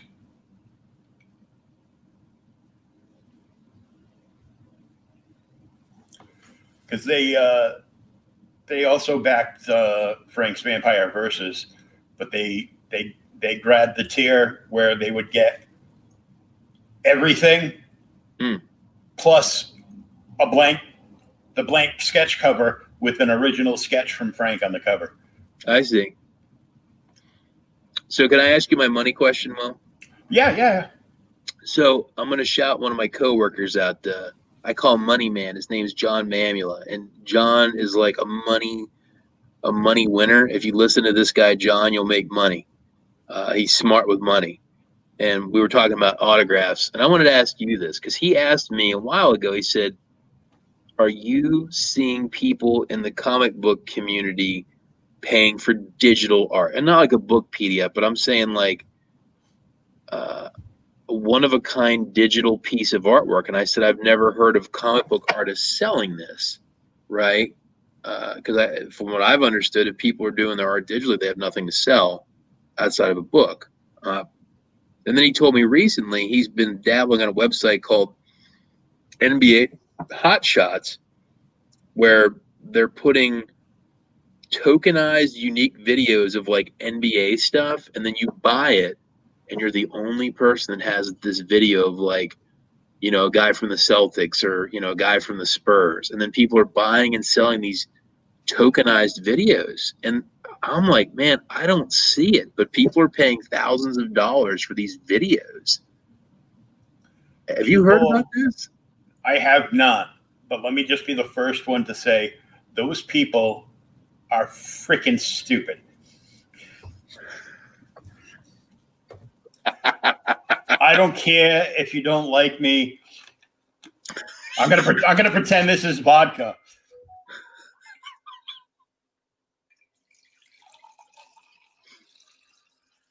There we go.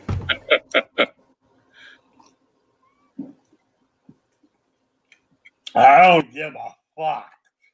So uh, uh, and I'll be honest, uh, John's my money man, and I've been as I've been doing, I've been asking people about you know di- uh, digital art because I oh, don't. No, that that topic came up in a in like a, a comic book chat room I was in one day from from an actual artist.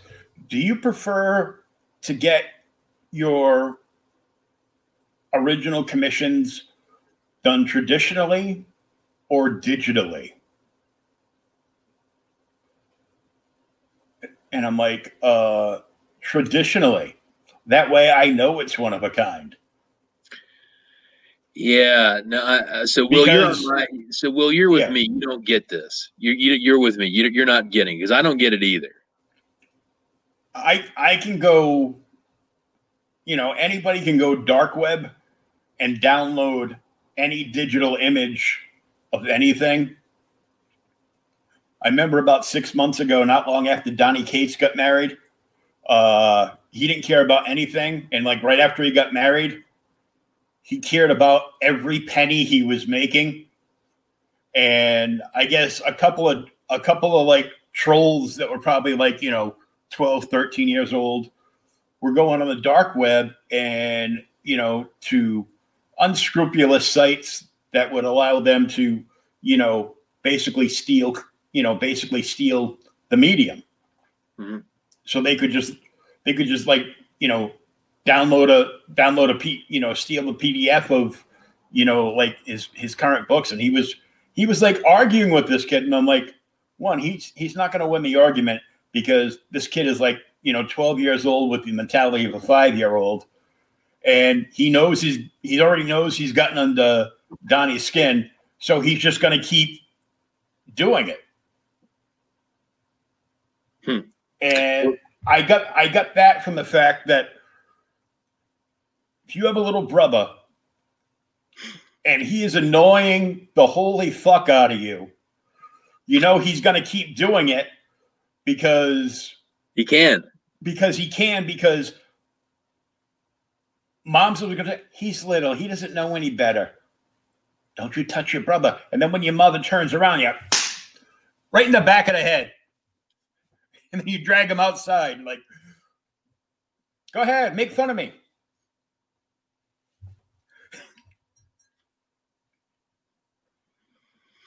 Well john there you go dude. I asked another person about uh, digital stuff and uh, in the comic book circles no one's feeling it. I it, it and the reason i ask is because i john is always he's a money man and uh he seems to think it's going to be a thing and i'm like i'm going to ask my you know i'm going to ask people in my community people like you And like, mm-hmm. I'm curious. So you'd be like, oh yeah, people, and I'm like, I, I, haven't found anyone in our community that's doing it, which isn't well, to say there isn't, but I have they, not for original stuff, but a well, lot PDF of the book. the, the, the PDF the book, and there's so many people that are you know they're doing all their art. You know, a lot of people are doing like all their art digitally, mm-hmm. or they'll do you know they'll do the pencils traditionally, scan it in, and you know do do the inks on you know on the iPad and and you know all that other stuff. Here we go. I hate digital. I'd rather hold and see the real thing. John, you see that? Trish does not go for this digital stuff either. So there's another voice, John, right? Money Man John. People, we're not feeling it yet. Maybe we'll all be wrong, but I'm asking for you, brother. You know, like Stan Lee used to say, comics look look just fine on a screen, but comics are like boobs. I'd rather hold them in my hand. Stan knows. You know? And a lot of artists, uh, if they don't do all their art digitally, they transfer it to digital so they can send the files into sure printers to do to make up, you know, all their all their prints and prints are like a huge business. I'm not talking about, you know, digital prints. I'm talking about, you know, an original an original piece of artwork. If it's an original piece of artwork, I want it done traditionally. I want, you know, if I'm going to pay for art, I actually want art. I don't want something that you can composed with the help of a computer I want something that the artist, you know, you know, free-handed, you know, himself. Because I mean, I've got a I got a slew of prints somewhere around here, and you know, and of course, I know they're all you know run off and cleaned up digitally before before they print them out. But I mean, I got them signed, so I've got I've got uh, the cover of Iron Man 129, Demon in a Bottle from Bob Layton. I've got that that cover print signed by Bob Layton, and that print's right out of Bob Layton's own print collection. Uh, I also got the uh, the original, you know, the original print of the cover of just the cover art, so the Virgin variant of uh, the new Teen Titans number one, the Baxter edition. Mm-hmm. Uh, and I got that signed by both Wolfman and Perez. And then I've got another one of Thanos and Hulk fighting uh, from Jim Starlin, signed by Jim Starlin. You know, but that's that's like a different animal, like altogether. No, I don't care about digital stuff. Rather pay more for the book and we all know I back stuff. Keep your digital and send me the real thing. Yeah, and see, I, I it's it's so crazy because I like to listen to new ideas, and I'm telling you, John's my money man. If you ever want to have someone talk about making money, bring him on the show. But he's been telling me about this digital, like digital original art, and I'm he he asked me, he goes, "Are you seeing this?" And I'm like, "Not one." Like I think what Trish is saying, like that that is I think people like Trish are typical of art buyers. At least the ones that I see. I I think if you offer them a, a digital original, they laugh at you. But that's just what I see. You know. And and look, I love having PDFs because I do have people that say I don't want physical books. And that's cool because I think for them it's more of a space issue. Mm-hmm. So to me, I have both because people like Trish want physical books. I like physical books, right? Um, but I do know that there are people that specifically say I wouldn't back it unless you had a PDF because I like to buy the books digital. So I mean, to me, I can have both. You know, it, it isn't like yeah, the, but the, the the digital reader market is like tremendously small. The biggest yeah. market is is is trades, graphic, you know, trade paperback graphic novels, uh, and you know, and the hardcovers. That's the biggest part because people want to we live in a binge world. So mm-hmm. people want to sit down and they want to read the entire story. Mm-hmm. Um, you know, because of what I do, I get lots and lots and lots of PDFs. But I'm mm-hmm. doing, you know, I'm, you know, scanning through books before I do a show with a creator. So I so I know what they have, even if I didn't have time to read uh, you know, 200 pages of uh of your work. Yet I will read it. you know, um but uh I get stuff from I get stuff sent to me from publishers, you know, sure. Image, Valiant. You know, I'm uh, the store in Texas um, that Jen Jen King owns, Space Cadets.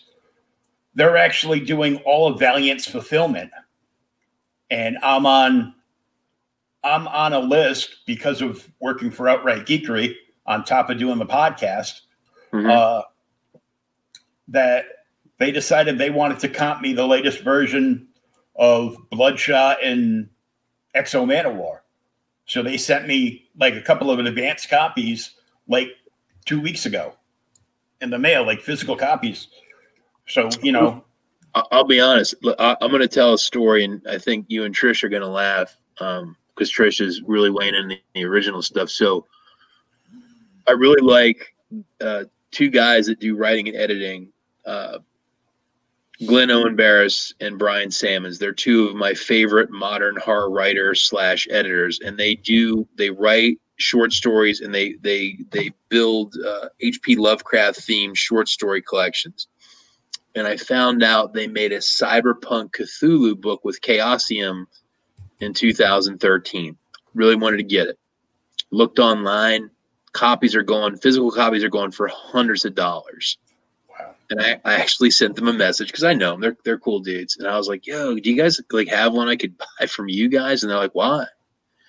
And uh, I told them, and uh, they were like, "What?" They're like, "This book's this." They're like, "Go to Chaosium, order it direct." And Chaosium was like, "We don't sell to outside the you know U.S. for this book. It's only in U.K."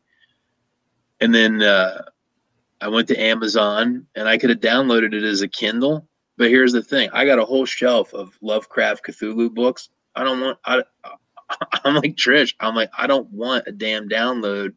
I want the book. So I actually tracked a copy, a used copy down on eBay for like fifty-eight dollars, and I bought it from a used bookstore in Seattle. No, I could have saved forty bucks and bought the Kindle, but but I'm like you guys. I don't want it. I want the physical book on the damn shelf. You know, so I get it and I love the book. It's a great book. Brian Glenn, great job. But I paid, you know, a premium to get a used paperback book because I didn't want the Kindle. I don't want it. Eh, right.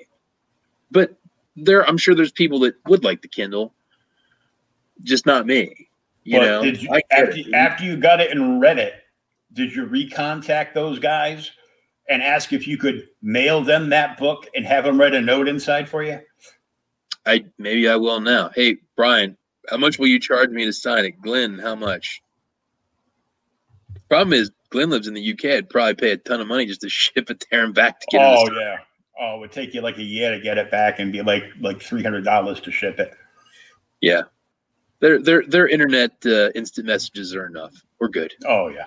But no, I'm, I'm with you guys. Like I wanted the physical copy. It's a hell of a book. I want their books as as you know on my shelf. You know. Oh yeah.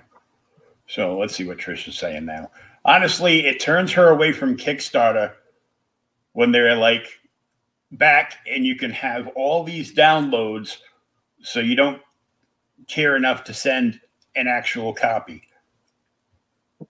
Sometimes the the digital books that they're that you get in some of those bonus packs aren't actually of the creators because there's so many creators that like you know intermingle and and cross over and donate like you know a digital like issue one or issue two of like one of their series to a different Kickstarter, and it goes in like a big bundle for when somebody buys like a physical backing, they get like all these extra books that they can read in PDF format in hopes that it's going to spark something in somebody that they're actually going to turn around and you know look up and and cause interest in another you know in another creator? Yeah no i i think that uh to, to me pdfs are cool if you have physical because like i said there are people that want both. Mm-hmm. um, but to me it's easy enough to have both. Because we, we well a lot of a lot of people nowadays want both because they are so dead set on burying all their books in a plastic coffin. Mm-hmm. Slab Got to slab everything. I'm like, I see slabbing like major first appearances, like the first appearance of Power Girl, uh, you know, the first appearance of like say Miles Morales, you know, first appearance of Luke Cage, first appearance of John Constantine. I could see wanting to get those slabbed and graded because you don't want anything to happen to them. And at that at that point, certain books like that uh, become become like an investment. Mm-hmm and you've probably already read that book like you know three or four times but yeah um the other thing too is a lot of people like the pdfs because if they they back the kickstarter it takes a while to get the actual physical books to them and some people even though they get the, the they get the pdf like way ahead of time don't want to read the PDF. They want to wait till they get the physical book in their hands so they can feel the book, smell the book, you know, like Joe Biden smelling stuff, and uh, you know, f- flip it open, and you know, they just want that thrill of holding a new comic book in their hands that they've been dying to read. I I think part of it is how you grew up. Um, I think my childhood experience like I'll give you an example, right? I used to love going to the mall when I was a kid. I loved it. I thought it was totally cool. And like I have so many positive memories of being at a mall that like it's weird because our mall, mall now is like a post-apocalyptic movie. Mm-hmm. And like if you go to it, it's depressing but when we go there for what few things we still go there for, I still feel excited when I pull into the parking lot because my brain still says get excited for the mall. Even though there's no evidence, right? It sucks. But I still get excited. Like what is it? Pavlov's dog. You ring a bell and the dog slobbers. I'm I'm like that. And and I mm-hmm. think, you know, you and I are of a certain age that when you grew up, those childhood years, you, you open a book and you the, the smell the touch the paper grain. And uh, you, your brain associates those smells and touches and textures with feeling good as a as a kid.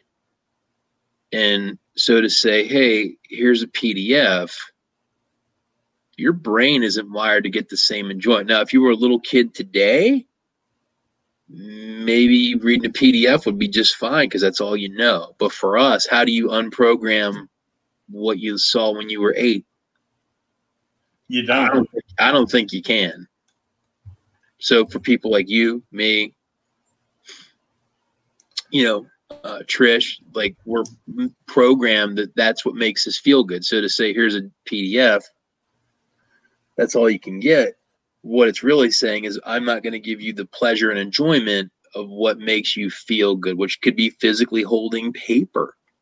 I'll be honest, man. What makes me feel the best is the old gritty, more pulpy paper with the old four color printing. And not that the new coloring isn't dope, but like to me, that's not the feeling that I remember.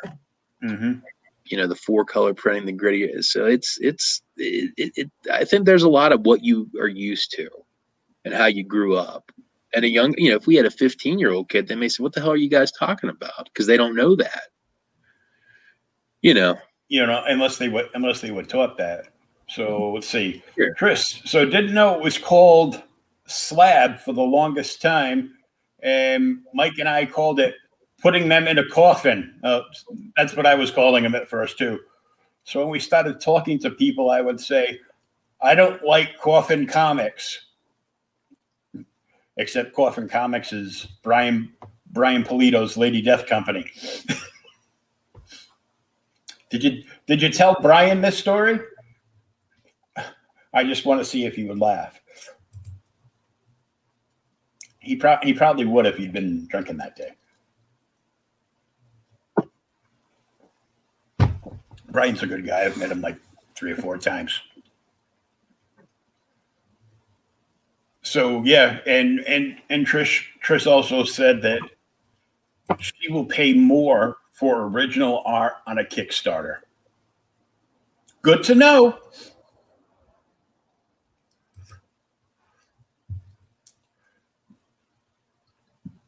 So, do you have original art on this Kickstarter? I do. Um, I have my penciled pages um, are available on the Kickstarter, and I believe there's 14 plus the two covers that I did. So I have 16 total original pieces in the Kickstarter, and I know some of them have sold. There are still some available. So hey, Trish, if you want to get some original art from me, there's still some in there. Um, Sasha from Italy has his original pages uh, available, and they are amazing. Now, mine are just pencils. Uh, my inker digitally inked my pages, but Sasha's are all hand inked. They're very tiny. They're about this big, and they're amazing. Now, the other artists that worked in the book did their stuff all digital, so I don't actually have rewards like what we were talking about. I don't have pages to sell of Joe's and uh, Zach's work for this book. I don't. So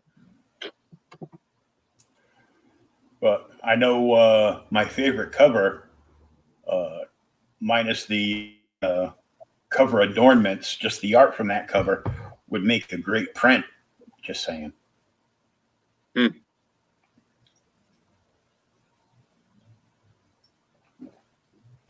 I just throw out ideas.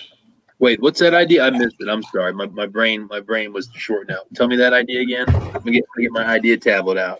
That my favorite cover on this project would make a great print. Mm.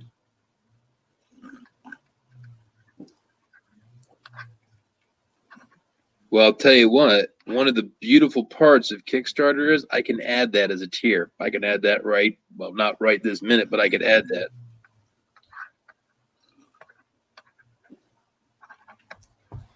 Trish said no about the original. I think I think it's just that her credit card's crying.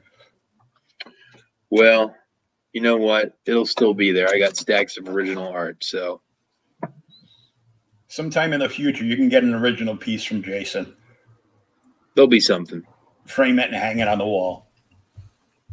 No, but Will, here's the actually I'll tell you uh, before I got on this uh, on, on this uh, podcast with you.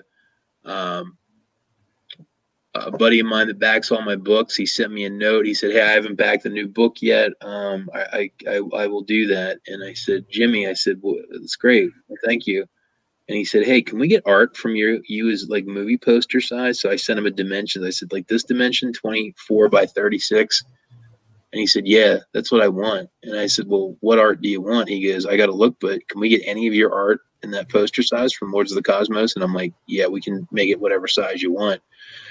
And uh, so I put a number out to him and I said, Would this be fair for a big blown up custom poster and a book? And he was like, Dude, that's a very fair price. And it's actually, I put it on as a tier just for him. And if other people want to get a big poster of anything, including you, Will, if you would like to get that poster um, for the book and the big 22, 24 by 36 prints, it would be $110 with shipping as a Kickstarter tier. So that image you could get, we could print it without the logo on it. Or if you just want like a smaller print, we could work it out for you.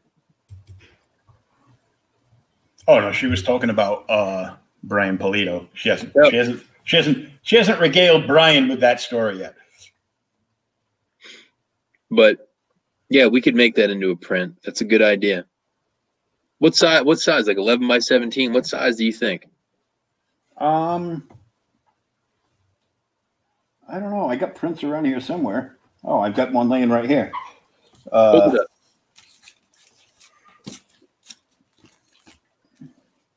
My guess is that's 11 by 17. Yeah, I think so because it's it's top loader print size. Mm-hmm. Is that is that the size you're thinking? Yeah, because that's the size of like all the other ones I have. Yeah. Okay, I can do that for you. That's easy. I'll make an 11 by 17 custom print uh, tier. Done. I'll let you know when I do it. Okay, cool. Yeah, because it's easy enough to do. Now, in the case of Jimmy, he wanted a big poster, but if 11 by 17 floats your boat, that's a hell of a lot cheaper. So,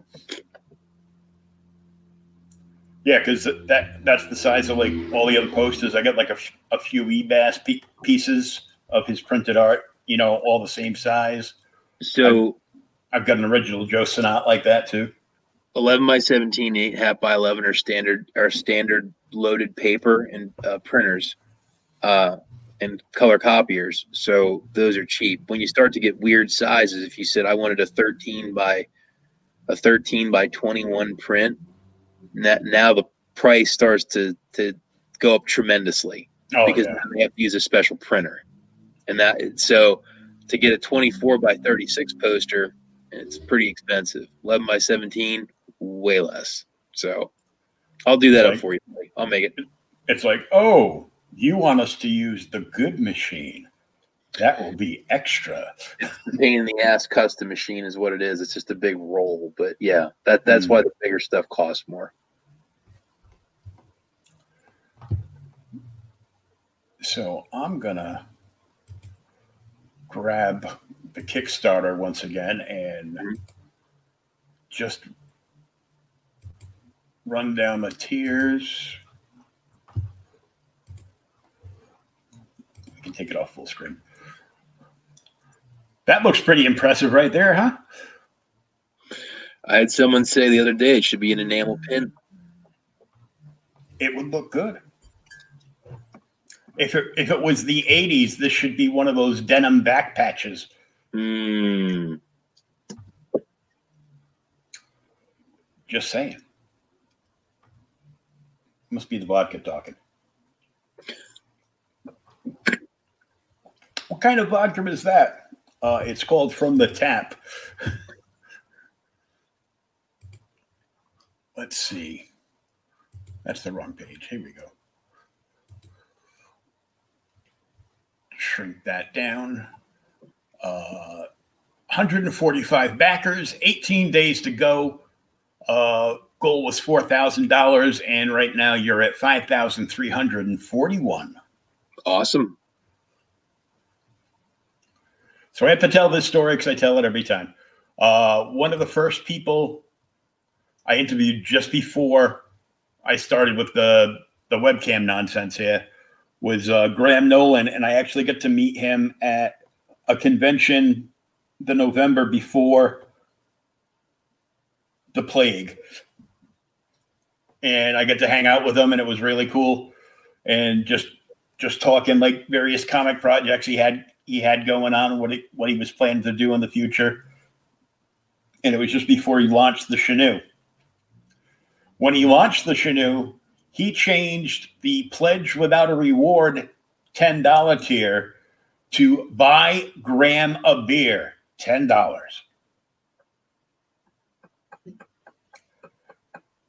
And he had about 150 people that thought they were buying Graham a beer. Mm.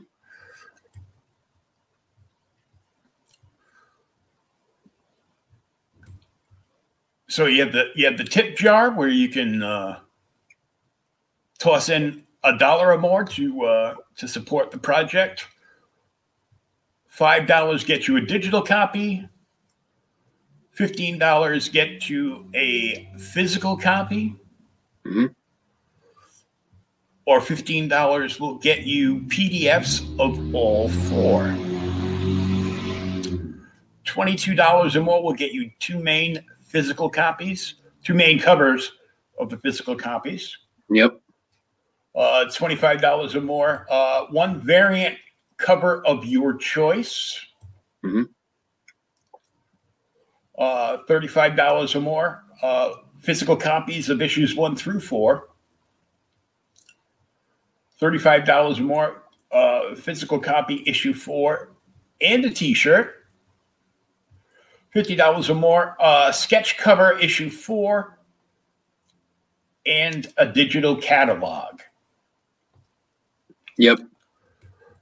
So tell us more about that.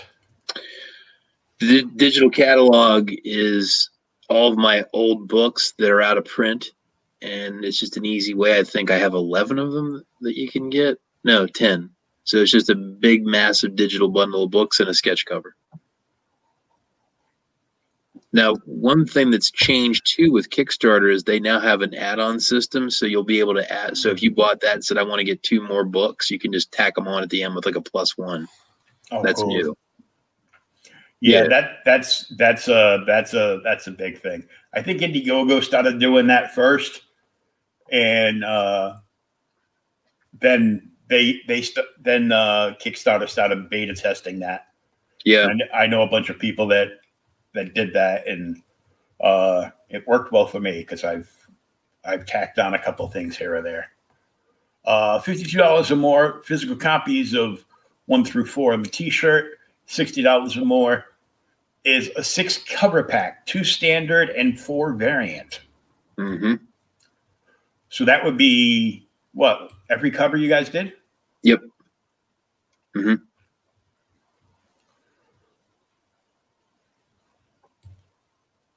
And is this is this still in play? The uh, the early bird special, or is what that you Well, you can get an original piece of art in a book for sixty bucks. Holy shit, we still got one left. I would have thought that would have been gone. Trish, what are you waiting for? Sixty bucks, original art and the book. There's only one available. Hmm. You can select one of Jason's pencil pages. Uh, 72 $72 or more. Uh, sketch cover number four and physical copies of one through three. $75 or more. Sketch cover issue four and a t shirt. $75 uh, Lenox original art page in the book. Uh, same price, 75 Sasha original art page in a book. Crazy. We're giving it away. It's crazy. I'm like, I'm like, these prices are insane. Uh, pledge 110 or more. Custom poster and book set, which is what you were talking about earlier. Mm-hmm. Yep uh, pledge $175 or more. Smith original cover art and issue four. So, where are we? Let's find let's find out which cover art that is. That's yours. That's yours. Mm-hmm. That's Alex's. That's Torino. There it is. Wow. So he's selling that original piece of art plus an issue four for $175. Yeah, it's bananas. That's crazy. Original cover art is usually like it, you know, at least like 250 300 bucks I, I tried to price it to move it not to get rich oh yeah it. oh i know you want to you want to get it in the in the fans hands there's only one available this early bird special is all yeah there's just one there's only one available yeah yep those are all gone all these others are all gone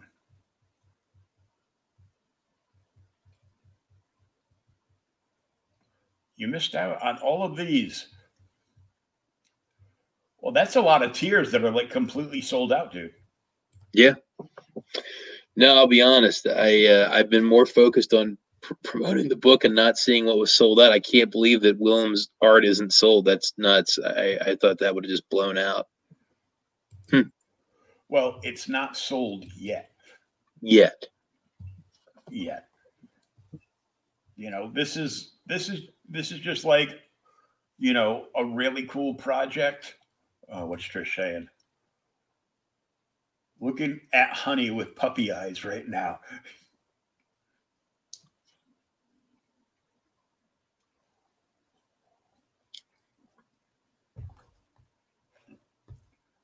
She's trying to make the right face to be able to buy some original art right now.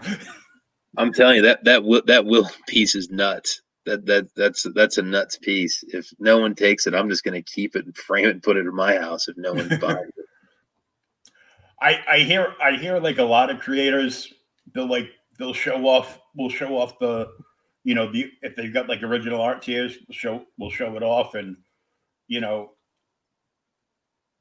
they'll they'll be like goes this is like an amazing price for this work. There's so much there's so much work on this page.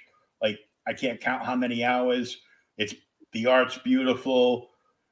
And honestly i hope it doesn't sell because i actually want to keep this one for myself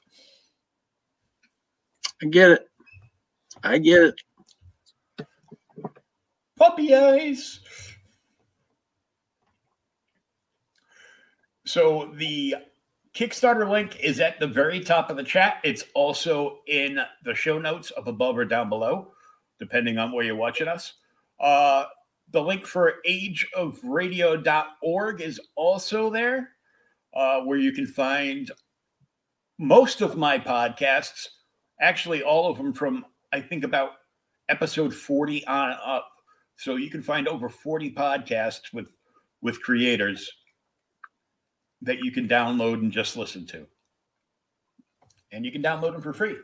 Uh, you just look under new shows on ageradio.org and scroll till you see uh, my goofy icon, the one that's the background here with my brains blowing up. Yeah, uh, I got to tell you, Will, this was this was kind of a last minute thing. I, I, I appreciate you saying, "Hell yeah, let's do it." Um, thank you for sharing your space with me. Um, I always feel that uh, it's a gift when when anybody allows me to come on their show and takes the time to talk to me. You were totally fun to hang out with tonight, and I kind of wish we were closer so we could have some of that vodka together. But uh, this was really cool, man. Uh, this is fun. Um, yeah, I uh, I'm, I'm going to make that tier for you, and uh, would you like me to put a book with it or all the books? What, what do you want me to do? I don't know. You should probably just, you know, make it as an add-on, just the just like the print itself. Okay, so you're saying that I well, I could make the prints add-ons, and I could make the like a print and a book a tier, and then you can add books on at the end too. So I think I'll make a print and a book, and then the print is an add-on. But I'll I'll make that and I'll let you know. But no, this was cool, man. You you you have a fun, a really fun vibe. This was a fun show. It was it was chill, man. It was good times. Good. Yeah, I like I like to make it like more, you know, less questiony and and more just you know relaxed conversation. You know. Hmm. Yeah, this was fun, man. I appreciate you come let, let me on. And when the book's out, after you have a chance, I'd love to come back and we can talk about the book. You can tell me what you think. Cool. Yeah, definitely down for that. Uh, everybody, check out the Kickstarter. Like I said, it's it's in the uh, it's in the top of the chat for the link or in the show notes. Uh, go check it out. Back and support this project. If you have never read any of this universe, there's many different ways to uh, to catch up digitally and and physically in uh, you know all kinds of different cool tiers here, and uh, you can also get some really dope original art. So uh, go check it out for yourself and uh,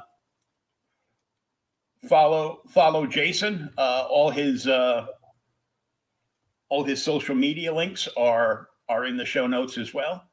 And until next time, uh, peace, love, and read some comic books, man. Thanks a bunch, Will.